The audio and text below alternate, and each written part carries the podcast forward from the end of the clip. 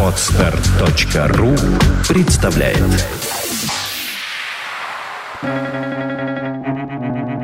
Свободное радио Компьюлента. Реклама – это громыхание палкой внутри помойного ведра. Джордж Оруэлл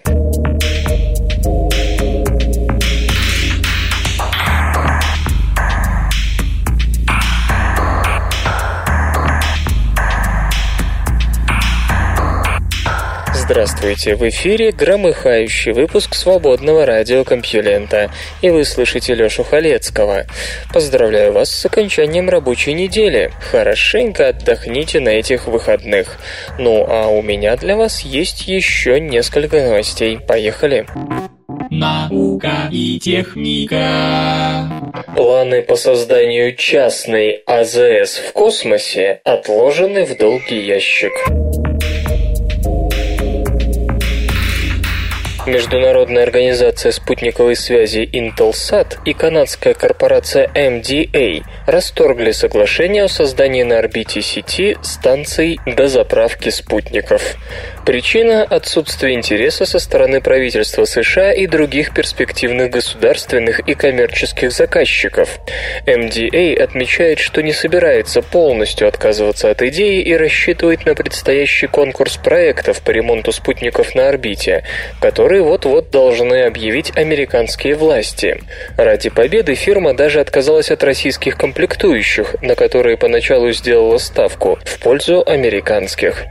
Intelsat согласилась стать партнером программы около года назад, ибо обладает огромной группировкой из полусотни аппаратов и считается одним из наиболее вероятных коммерческих клиентов таких роботизированных дозаправочных станций, кто бы ни создал их в конечном итоге. Организация была готова вложить в создание пилотной станции 280 миллионов долларов. Общая стоимость проекта оценивается в 300 миллионов. Подобные предложения выдвигались в последние десятилетия неоднократно, но так и не были реализованы. Участие в проекте столь серьезной организации обеспечило компании MATA солидный кредит доверия. Но, как видим, даже поддержка Intelsat оказалась недостаточной, чтобы уговорить других потенциальных клиентов. Intelsat попыталась было убедить Министерство обороны США выделить деньги, но чиновники ответили, что все текущие замены спутников уже профинансированы, а в нынешних условиях бюджет не позволяет инвестировать средства в новые программы. Эта неудача, возможно, стала решающей.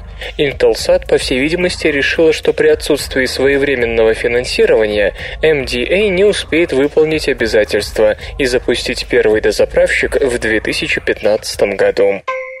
Туманность улитка предстала в новом свете. Телескоп Vista сделал высококачественный инфракрасный снимок туманности Улитка NGC 7293, расположенной в созвездии Водолея на расстоянии приблизительно 700 световых лет от Земли. NGC 7293 принято классифицировать как планетарную туманность. Объекты такого типа формируются при естественной эволюции звезд, когда те превращаются в красных гигантов и сбрасывают внешние оболочки. Испускаемые выпускаемые обнаженной звездой ультрафиолетовые фотоны затем ионизуют выброшенное вещество, что делает его видимым. Через некоторое непродолжительное время светило остывает и становится белым карликом, а планетарная туманность, просуществовав около 10 тысяч лет, исчезает.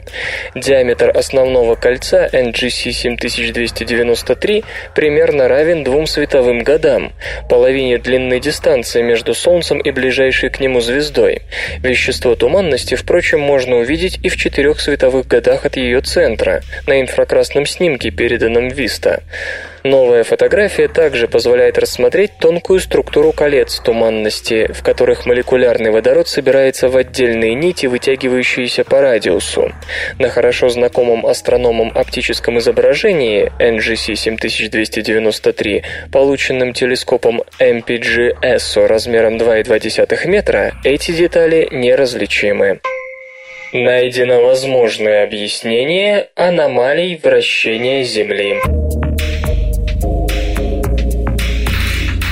Эксперименты с оксидом железа феррум-О проведенные геофизиками из США и Японии, указали на возможное объяснение аномалий вращения Земли, незначительных вариаций длительности дня и изменений положения оси планеты. Вероятнее всего, эти флуктуации связаны с тем, что скорости движения твердого внутреннего ядра, жидкого внешнего ядра и мантии несколько различаются. Точные параметры вращения в такой модели определяются трением и электромагнитным взаимодействием металлических ядер. Действительно, хорошее соответствие наблюдениям можно получить только в том случае, если мантия и нижележащее жидкое ядро тоже будут активно взаимодействовать. Для этого силикатной мантии необходим проводящий слой. Около 20 лет назад ученые предположили, что требуемые проводящие свойства в условиях высокого давления и температуры приобретает оксид железа. В нижней мантии вторым по распространенности минералом становится ферропереклаз, а потому и оксид железа, который теоретически мог бы создать металлический слой, здесь довольно много. Чтобы проверить эту теорию, авторы выполнили серию опытов с оксидом железа, который размещался в алмазной наковальне и подогревался лазерным излучением.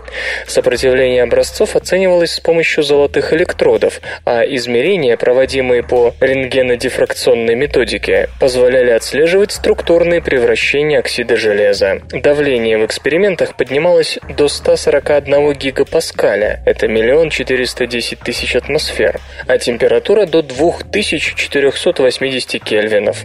Как оказалось, примерно на 70 гигапаскалях и 1900 кельвинах оксид железа действительно металлизируется, причем никаким структурным фазовым переходом это не сопровождается. Поскольку температура на границе раздела ядра и мантии превышает достигнутые лабораторные значения, характеристики оксида железа, находящегося в этой области, геофизики рассчитали самостоятельно, ориентируясь на зависимости полученные опытным путем. К счастью, и на 3700 кельвинах при давлении в 135 гигапаскалей оксид железа сохранил металлические свойства. Его оценочная удельная электропроводность при этом составила 9 на 10 в четвертой степени Сименс на метр. Культура, культура, культура. YouTube конкурс. Сними короткометражку и попади под крыло Ридли Скотта. Видеопортал YouTube при поддержке режиссера-продюсера Ридли Скотта, его компании Scott Free London, Оргкомитета Венецианского кинофестиваля и холдинга Emirates объявил международный конкурс «Твое кино». Заявки принимаются со 2 февраля по 31 марта. Если вам уже исполнилось 18 лет, выкладывайте на специально созданный YouTube-канал свои короткометражки продолжительностью не более 15 минут. Фильм должен быть снят не ранее 1 января 2010 года. Единственное требование к содержанию – видео должно иметь сюжет, зато не сообщается, законченный или нет, можно ли оборвать повествование непосредственно перед развязкой, высшей точкой кульминации, можно ли перетасовать фабулу в стиле «Героя нашего времени», между прочим, 1840 год. Кстати, организаторы отмечают, что это может быть и эпизод веб-сериала, вырванный из воображаемой середины, да, и пилотная серия телепроекта. Вовсе не обязательно ограничиваться игровым кино. Снимайте мультик или документальную эпохалку. На этом хорошие новости заканчиваются. Если вы считаете себя знатоком мирового киноискусства, владеете камерой, способны выдержать трое суток без сна перед монтажным столом, и у вас уже есть как минимум четыре таких сценария, от которых Роджер Эберт снова обретет голос, умерьте пыл, потому что десятку лучших определит онлайн-голосование, которое пройдет с 1 июня по 13 июля. Ширпотреб, а что кроме колбасы нужно шир-нормассам, покажут в Венеции на 69-м фестивале. Самого-самого выберет жюри во главе с Ридли уже не Тортом Скоттом, потому что со времен «Бегущего по лезвию», а также Телмы и Луизы вся вода утекла. Счастливчик получит 500 тысяч долларов на съемки полнометражной работы, которую господин Скотт обещает показать всему миру. Так что дерзайте. Apple представила интерактивные электронные учебники для iPad. Компания Apple представила приложение iBooks 2 for iPad, предназначенное для работы с электронными книгами. iBooks 2 позволит владельцам iPad приобретать интерактивные электронные учебники. Такие пособия, помимо текста и графики, могут содержать видеоматериалы, анимацию, трехмерные модели, фотогалереи и другой контент. Предусмотрены удобные средства навигации и поиска, функции добавления заметок и комментариев, полноэкранный режим просмотра, а также возможность использования словаря терминов. Все то, о чем, как говорят, мечтал Стив Джобс, но, увы, не успел внедрить. Стоить электронные учебники для iPad будут 15 долларов и меньше. Авторам и издателям предлагается специализированный инструментарий iBooks Alpha для создания iPad-пособий на компьютерах под управлением операционной системы Mac OS 10. Кроме того, Apple анонсировала приложение iTunes U для планшетов iPad, смартфонов iPhone и плееров iPod Touch. Программа предоставит доступ к обширной базе бесплатного образовательного контента. iBooks 2 for iPad, iBooks Alpha и iTunes U уже доступны для бесплатной загрузки через магазин App Store. Эти забавные ученые. Академик Шальников с детства дружил с композитором Шостаковичем. В зрелом возрасте друзья наспор взялись учить друг друга. Шальников учил Шостаковича физике, а Шостакович Шальникова играть на фортепиано. К сожалению, Шостакович так ничего и не понял в физике, а Шальников с трудом стал бренчать на фортепиано. Наука и техника. Консервативна ли старость? Перед президентскими выборами в США снова входят в моду салонные беседы о том, что пожилые люди более консервативные, а потому чаще голосуют за кандидатов от республиканской партии. Исследования, однако, не поддерживают этот стереотип, хотя и существуют некоторые доказательства того, что нынешние пожилые более консервативны, чем сегодняшняя молодежь, но это не потому, что пожилые всегда таковы. Просто теперешние американские старики достигли совершеннолетия в тот момент, когда политическая обстановка благоприятствовала более реакционным взглядам. Более того, исследования показывают, что в действительности со временем люди могут становиться более либеральными, когда дело доходит до определенных видов мнений. Заранее никем не определено, что ближе к пенсии мы все скучнеем и каменеем. Вполне возможно, что в старости мы будем более открытыми и гибкими, чем в юные годы. Ник Дангелис из Вермонтского университета отмечает, отмечает, что нынешний стереотип возник сравнительно недавно. В начале американской истории именно старики возглавляли государственные, религиозные и политические институты страны. Молодое поколение их почитало и даже боялось. В начале XIX века позиции пожилых стали ослабевать, а к середине века в обществе победили романтические устремления, и молодежь вышла на первый план. Она дала нации ощущение свободы и прогресса. На рубеже XX века старость стала стала восприниматься просто как социальная проблема. Сегодня поп-культура изображает пожилого человека ворчуном, который мыслит устаревшими понятиями и не желает открываться новым идеям. В некоторой степени этот стереотип справедлив. Опросы показывают, что те, кому за 60, придерживаются более консервативных взглядов на секс до брака или расовые различия, чем люди от 25 до 39 лет. Господин Дангелис указывает на то, что подобные исследования ничего ничего не говорят о взглядах стариков, когда те были молодыми. Он и его коллега исправили этот недочет, показав в 2007 году в журнале American Sociology Review, что в период с 1972 по 2004 год 60-летние стали более терпимыми в таких вопросах, как неприкосновенность частной жизни, например, право на смерть, отношение к традиционно угнетаемым группам, женщинам и неграм, и гражданские свободы, свободы, например, отношение к атеистам. Но и это исследование имело свои недостатки. В каждом опросе принимали участие разные люди, то есть ученые не могли сравнить взгляды одного и того же человека, когда ему было 25 лет в 1972 году и 35 в 1982.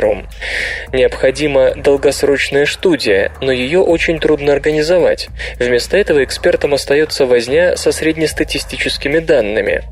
Результаты результаты, которые сейчас только начинают появляться, показывают также, что отношение к той или иной теме меняется по-разному. Пожилые, похоже, становятся более либеральными, когда речь идет о подчиненных группах, и, напротив, наращивают консерватизм в вопросах о гражданских свободах.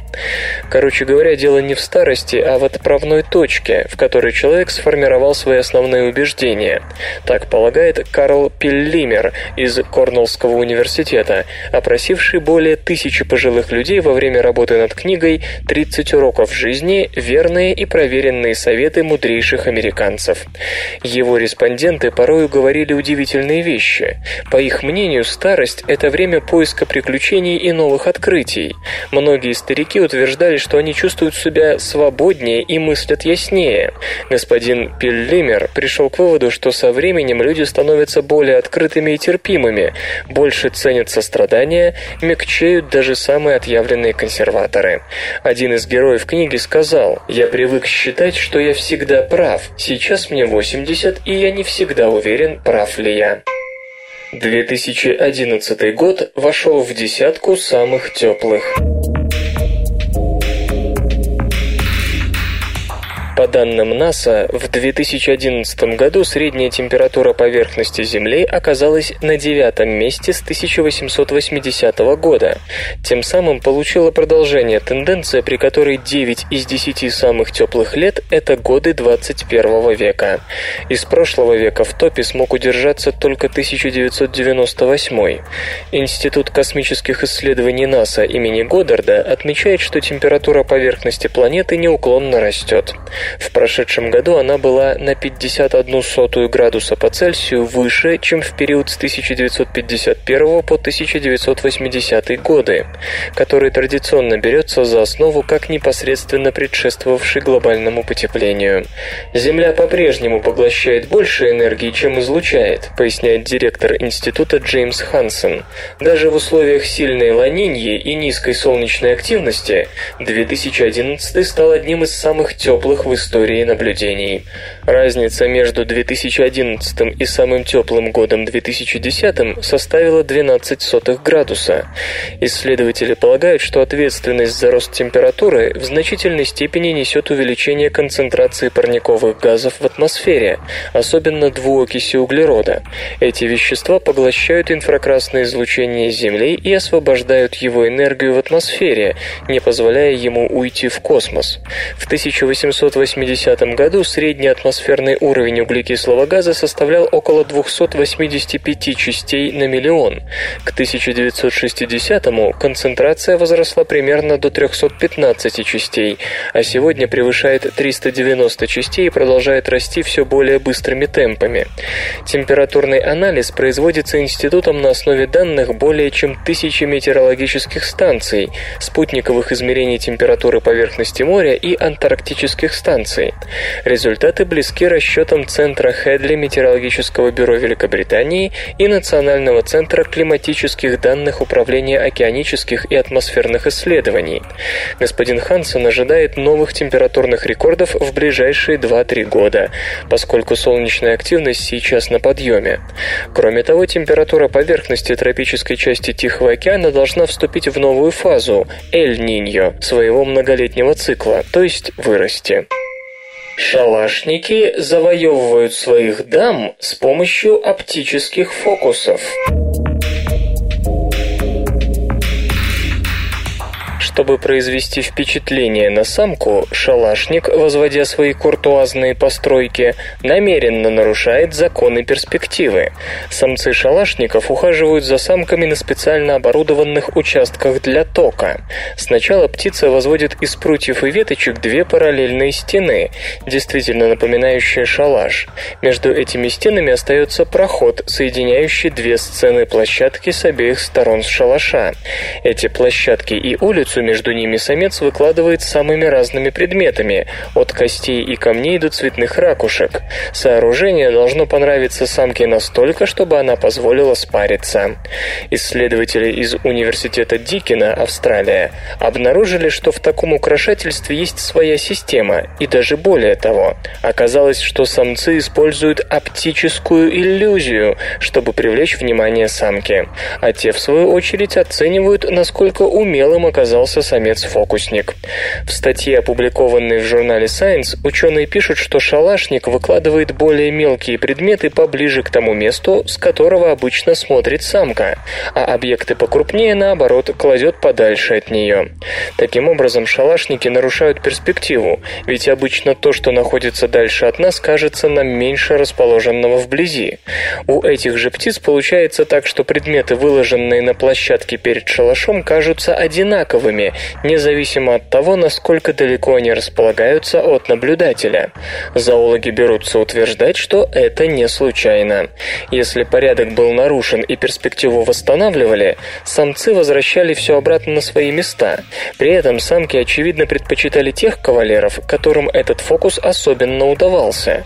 Ну а главную роль тут играли два параметра – диапазон величин предметов, используемых для украшения, и ровность перехода между ними. То есть, чем больше была разница между маленькими предметами вблизи и большими вдали, и чем глаже был выполнен переход между ними, тем более искусным считался самец. В действительности мы не знаем, как птицы воспринимают оптические иллюзии. Лишь про попугаев и голубей известно, что они могут оценить такого рода фокус. Вдруг шалашники окажутся далеко не единственной группой, способной использовать оптическую магию в своих целях. Интернет и связь.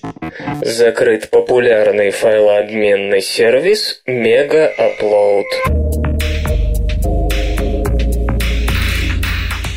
Федеральные обвинители Виргинии, США, вынесли постановление о закрытии известнейшей файлообменной службы MegaUpload. Причина в связи с распространением нелегального контента. MegaUpload в чем-то был уникальным сервисом. Он не только позволял скачивать весьма объемные материалы, но и пользовался, как сообщается, поддержкой некоторых знаменитостей. Отдельный контент распространялся бесплатно, за другой взимались деньги. Кроме того, того, основатели ресурса получали доход за счет предоставления премиум доступа на высокой скорости и благодаря рекламе.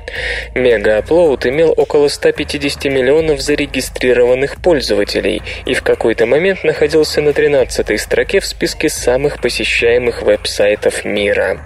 Нанесенный ресурсом ущерб правообладатели оценивают минимум в 500 миллионов долларов. Уже арестованы несколько менеджеров сервиса, в том числе его 37-летний летний основатель Kim.com. Им вменяется пособничество распространению нелегального мультимедийного контента. Группа хакеров Anonymous мгновенно отреагировала на закрытие Мегааплоуд массированными атаками на сайты ряда правительственных организаций США, медиакомпаний, а также на ресурсы Американской ассоциации звукозаписывающих и кинокомпаний. Многие из них оставались недоступными в течение нескольких часов. Железо и гаджеты. Nike плюс Fuel Band – инновационный браслет для спортсменов. Начался прием предварительных заказов на браслет Nike Plus Fuel Band, разрабатывавшийся специально для спортсменов, людей, увлекающихся фитнесом и поклонников активного отдыха. Устройство, надевающееся на руку, измеряет время, шаги, калории и специальный показатель Nike Fuel. Последний рассчитывается по проприетарной методике на основе данных, полученных с трехосного акселерометра, и отражает общую активность человека. Спортсмены смогут сравнивать сравнивать значение Nike Fuel и устанавливать определенный целевой показатель нагрузки на день. По мере приближения к указанному значению полоска из 20 светодиодных индикаторов будет переходить от красного цвета к зеленому. Информация, собранная браслетом, может быть загружена на компьютер через USB-интерфейс или отправлена на мобильное устройство по беспроводной связи Bluetooth. Ориентировочная цена новинки 150 долларов. Музычный перапынак.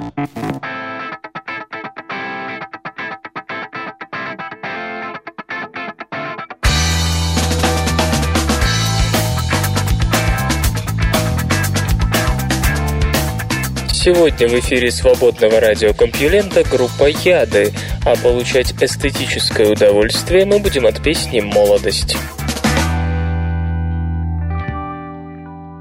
Вспомни я когда-то был твоей тенью.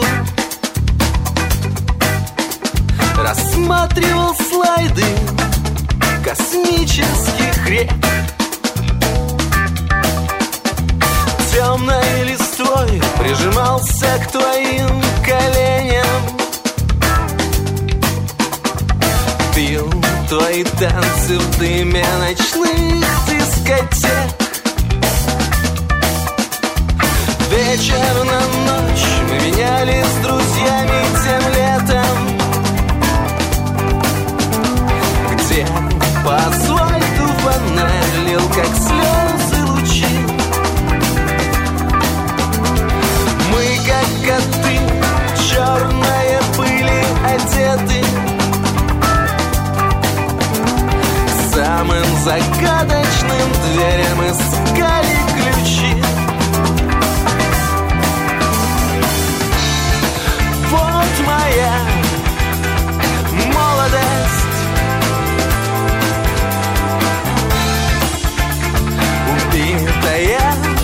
boy.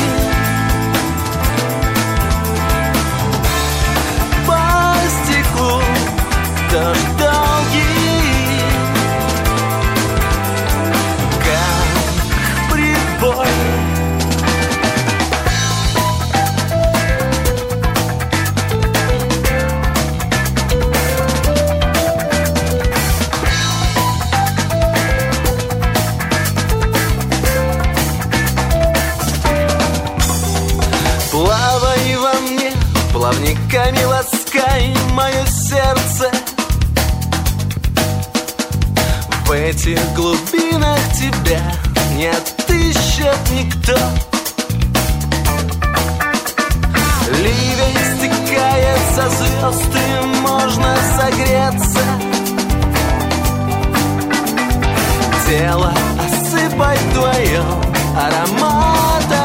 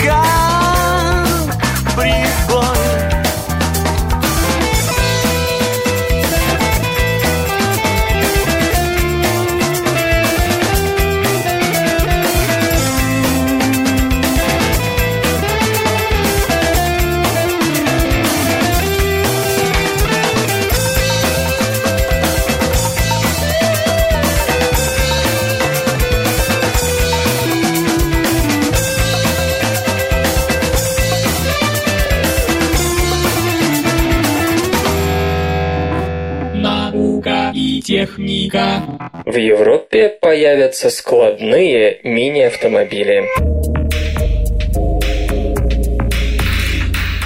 На следующей неделе участники испанского проекта Hirico City Car представят в Европе одноименные мини-автомобили необычной конструкции. Hirico City Car – это двухместное транспортное средство на электротяге, которое проектировалось специально для крупных городов с интенсивным движением и нехваткой мест для парковки. У автомобильчика могут поворачиваться все четыре колеса, что повышает маневренность и позволяет разворачиваться буквально на месте.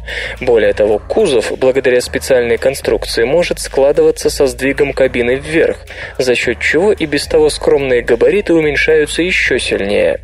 Заряда аккумуляторных батарей, как утверждается, хватит для преодоления 120 километров. Максимальная скорость ограничена электроникой из соображений безопасности и требований правил дорожного движения. Для дальних поездок за город мини-машины не предназначены. По задумке участников проекта, власти европейских городов будут закупать Hirico City Car по специальным программам и в дальнейшем сдавать автомобили в аренду горожанам. Не исключено, что электрокары поступят в розничную продажу. В этом случае их цена не превысит 12,5 тысяч евро. На дорогах европейских городов City Car могут появиться в 2013 году. Утро вечера не мудренее или действительно ли сон избавляет от стресса? Ученые усомнились в том, что сон помогает нам распрощаться с неприятными воспоминаниями. Ученые продолжают спорить, верна ли пословица «утро вечера мудренее», то есть помогает ли нам сон забыть неприятности. Не так давно были получены данные в пользу этой гипотезы. Во время быстрого сна мозг переставал испытывать стресс, и в итоге неприятный опыт анализировался более взвешенно и тщательно. Однако исследователи из Массачусетского университета пришли к прямо противоположному противоположному выводу. По их мнению, сон лишь закрепляет неприятные воспоминания, а потому, проснувшись, мы можем снова ощутить их силу в полной мере. Известно, что сон действительно помогает организовать память. Во время сна пережитый опыт анализируется, сортируется и отправляется на хранение в долговременную память. Но ученых интересовал вопрос, что при этом происходит с сопутствующими эмоциями. Мы можем помнить или не помнить что-либо, но что происходит происходит с эмоциональной памятью, касающейся этого события. В эксперименте приняли участие 106 человек моложе среднего возраста. Каждому показывали серию картинок различного содержания. Были там и нейтральные фото вроде обычного плана улицы, и изображения с явной негативной окраской, к примеру, фотосъемка автомобильной аварии. После этого эмоциональное состояние участников оценивали по девятибальной шкале. Затем одни из них ложились спать на 12 часов, а другие такое же время бодрствовали. Через 12 часов подопытным снова показывали разные картинки, только прежние изображения были перемешаны с новыми. Как и ожидалось, выспавшиеся лучше помнили уже виденные картинки, но при этом к ним возвращались и ощущения, что сопутствовали иллюстрациям.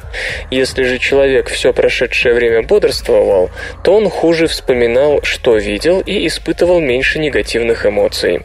Скорее всего, всего, как заключают исследователи, эмоциональная память прочно связана с памятью на события, и во сне в долговременную память записываются не только факты, но и эмоции. Причем прежде чем делать из этого какие-то психотерапевтические выводы, ученые хотят лишний раз подтвердить свои результаты. Уж больно их данные противоречат результатам других научно-исследовательских групп. Скептики указывают авторам на то, что долгий период без сна сам по себе является стрессом, который попросту заслоняет собой память о предыдущих негативных эмоциях. Найден эффективный способ получения спирта из водорослей. Ученые сумели наполовину решить проблему масштабного получения биотоплива. Удалось модифицировать кишечную палочку так, чтобы она могла сбраживать углеводы бурых водорослей с образованием этанола. Наука давно бьется над проблемой биотоплива. Если бы удалось найти способ, позволяющий получать максимум биотоплива при минимальных затратах, это позволило бы предотвратить любой топливный кризис и, возможно, вообще отказаться от ископаемых углеводородов. Таким топливом мог бы стать этанол, продукт ферментации растительного материала. Существуют методы получения биоэтанола из сахарного тростника и кукурузы. Однако использование таких злаков означает, что часть посевных площадей будет отобрана у сельского хозяйства и пищевой промышленности. Кроме того, энергозатраты на выращивание необходимого количества сырья, обработку и орошение почвы могут намного превышать энергию, которую даст добытый таким образом этанол. Поэтому, с одной стороны, биоинженеры всеми силами пытаются оптимизировать процесс получения этанола из наземных растений, а с другой ищут для него альтернативные ресурсы. Таковыми могли бы стать водоросли. Их культивация не требует особых затрат, но с ними возникает другая проблема. Этанол получается при переработке растительных углеводов бактериями. Водоросли производят четыре основных вида углеводов – ламинарин, маннитол, альгинат и целлюлозу. Большая доля приходится на альгинат, но именно этот полисахарид обычные бактерии разлагать и не умеют. Исследователи из биоинженерной лаборатории в Беркли, США, сообщают в журнале Science о том, что им удалось найти способ эффективного получения этанола из бурых водорослей. Эта разновидность была выбрана потому, что является более неприхотливой, экологически устойчивой и растет куда быстрее, чем зеленые и красные собратья. Так, макроцистис перифера может за день вырасти на целый метр. Как же ученые поступили с их экзотическими углеводами? Обычные бактерии действительно не могут сбраживать углеводы водорослей, но на это способны морские бактерии, такие как Vibrio splendidus. Основная сложность состояла в том, чтобы определить биохимический путь, отвечающий у Vibrio splendidus за расщепление альгината, и эта проблема была преодолена. В кишечную палочку Escherichia coli вставили соответствующие гены ее океанического коллеги, после чего кишечная палочка приобрела способность расщеплять водорослевый альгинат и делать на его основе этанол. Исследователи подчеркивают, что ферменты, расщепляющие полисахариды, выделяются бактериями во внешнюю среду, поэтому промежуточный продукт, получающийся при таком расщеплении, легко использовать для синтеза других органических веществ, например, пластика или нейлона, или иных спиртов, скажем, бутанола, либо для получения биодизеля. Впрочем, как признают сами авторы, им удалось решить лишь одну из двух проблем, возникающих при добыче биотоплива из водорослей. Вторая, не менее серьезная, связана с решением задачи их масштабного культивирования. Хотя человек давно научился выращивать водоросли, до сих пор их продукция не выходит за пределы примерно тысяч тонн, необходимых для пищепрома. Для производства же биотоплива потребуются миллионы и миллиарды тонн, и технологические решения для культивации таких огромных масс еще предстоит открыть.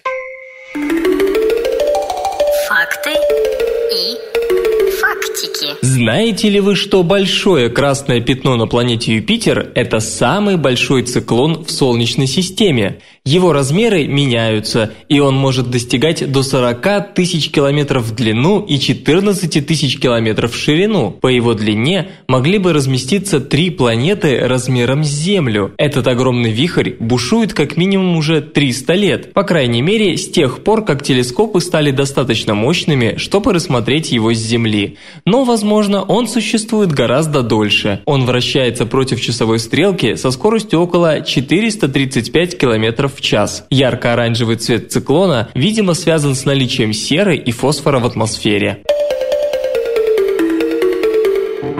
Наука и техника.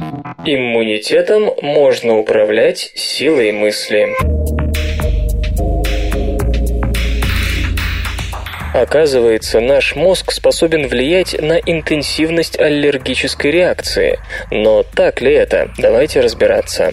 Иммунная система человека подчиняется сознанию, по крайней мере частично. К такому фантастическому выводу пришли исследователи из Университета Южной Австралии.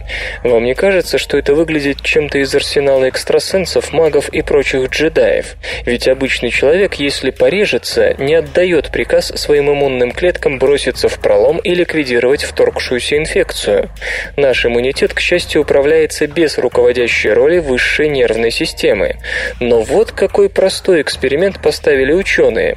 Нескольким добровольцам делали инъекцию гистамина. Его наш иммунитет вырабатывает в больших количествах при аллергических приступах. Гистамин вводили в руку, но опыт организовывали так, чтобы казалось, будто препарат вводят в резиновую куклу.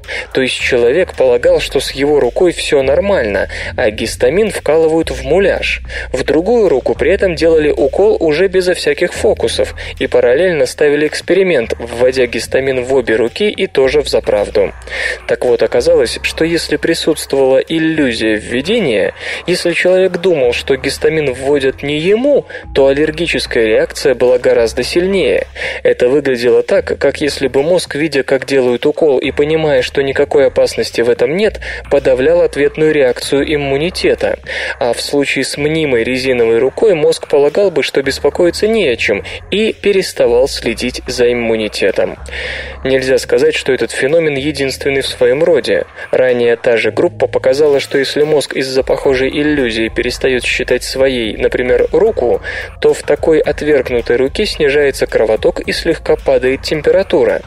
Возможно, новые результаты помогут установить глубинную взаимосвязь между разными аутоиммунными заболеваниями, вроде рассеянного склероза, и психоневрологическими расстройствами. Но наверняка об этом можно будет судить лишь после многих и многих проверочных экспериментов. Уж больно невероятными выглядят полученные результаты. От острой дизентерии спасает марганец. Марганец может стать первым лекарством, бьющим непосредственно по инфекции. Ионы этого металла, проникая в инфицированную клетку, препятствуют работе дизентерийного токсина. Главное оружие дизентерийной палочки Шигелла дизентерии – это ее токсин, который в первую очередь поражает клетки капилляров. Этот токсин, впрочем, вырабатывается не только бактериями рода Шигелла, но и некоторыми вирулентными штаммами кишечной палочки. О присутствии этого ужаса в организме можно узнать по такому желудочно-кишечному симптому, как кровавый понос. Нередки случаи, когда токсин доводит до смерти, полностью отключая почки. В прошлом году в Германии от инфекции кишечной палочки с этим токсином погибло 50 человек. Столь высокая опасность шиготоксина обусловлена его способностью обходить клеточные защитные системы.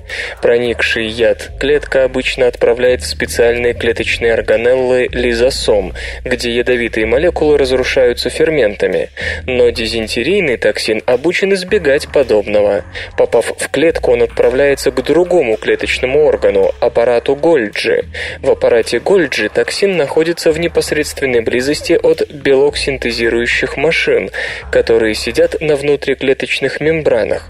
Токсин отключает синтез белка в клетке, и до сих пор нет лекарств, которые могли бы этому помешать.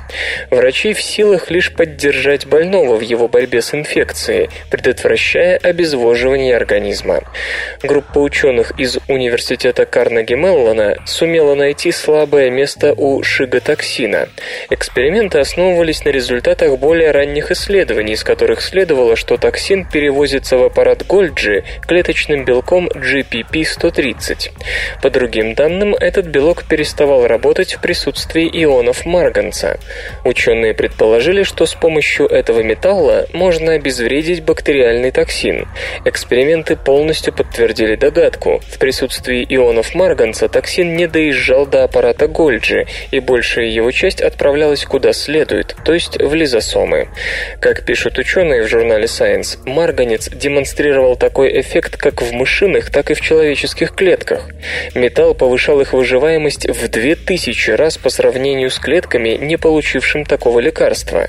Эффект повторялся и в экспериментах на животных. После инъекции токсина мыши погибали за 3-4 дня. Получавшие дозу солей марганца выживали. Правда, максимального эффекта удалось достичь, если мыши начинали получать марганец за 5 дней до инъекции шиготоксина. Это представляет определенную проблему для клинического использования ионов марганца как средство против острой дизентерии. С другой стороны, между первыми симптомами симптомами такой инфекции и разрушением капилляров в тех же почках проходит несколько дней, и своевременное применение марганцевой терапии в этом окне может предотвратить катастрофические последствия для внутренних органов. Число небезопасных абортов выросло. Период быстрого падения числа абортов, начавшийся на планете в 1995 году, завершился. При этом продолжают множиться опасные аборты. В 1995 году от ребенка избавились 35 женщин детородного возраста из 1000, а к 2003 показатель снизился до 29 абортов на тысячу. Гильда Седг из Института Гутмахера США и ее коллеги собрали данные за 2008 год и обнаружили, что за 5 лет, казалось бы, мало что изменилось – 28 абортов на тысячу. Но поскольку население мира выросло, в 2008 было сделано на 2 миллиона 200 тысяч абортов больше, чем в 2003. Почти все аборты, проведенные в Африке в 2008 году, признаны небезопасными. Увеличение числа опасных прерываний беременности и снижение общего количества абортов принято связывать с нехваткой контрацептивов. Во всем мире показатели абортов перестали расти, и мы обнаружили, что это явление совпало с уровнем использования противозачаточных средств, говорит госпожа Седг. Необходимо содействовать планированию семьи и увеличению доступности контрацепции, отмечает соавтор исследования Игбал Шах из Всемирной организации здравоохранения. Исследователи утверждают, что за последние десятилетия международная помощь бедным странам в области планирования семьи сократилась, и не только в годы, когда президент США Джордж Буш-младший лишил государственных субсидий агентства, предлагающие услуги и консультации по прерыванию беременности. Мы не можем подтвердить прямую связь между остановкой роста абортов и политическими решениями. Они не совпадают, подчеркивает госпожа Седг. Но в сентябре прошлого года увидела свет статья, в которой такая связь была установлена. Эрон Бен Давид из Стэнфордского университета проанализировал показатели абортов в 20 африканских странах, пострадавших от решения Буша. Он обнаружил, что цель ограничения финансирования не была достигнута, Напротив, количество абортов там выросло более чем в два раза по сравнению со странами, которых эта политика не затронула.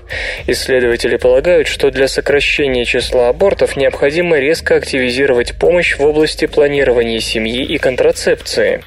Кроме того, все страны должны сделать безопасные аборты доступными. Например, за 6 лет после того, как в Южной Африке прервать беременность стало легче, связанная с абортами смертность снизилась на 91%. Упало количество осложнений и в Непале, где законы были либерализованы в 2002. В 1998 они составляли 54% от общего числа осложнений у женщин, а в 2009 28%. Аналогичная ситуация замечена в Эфиопии после либерализации, проведенной в 2005 году. Свободное радио Компьюлента.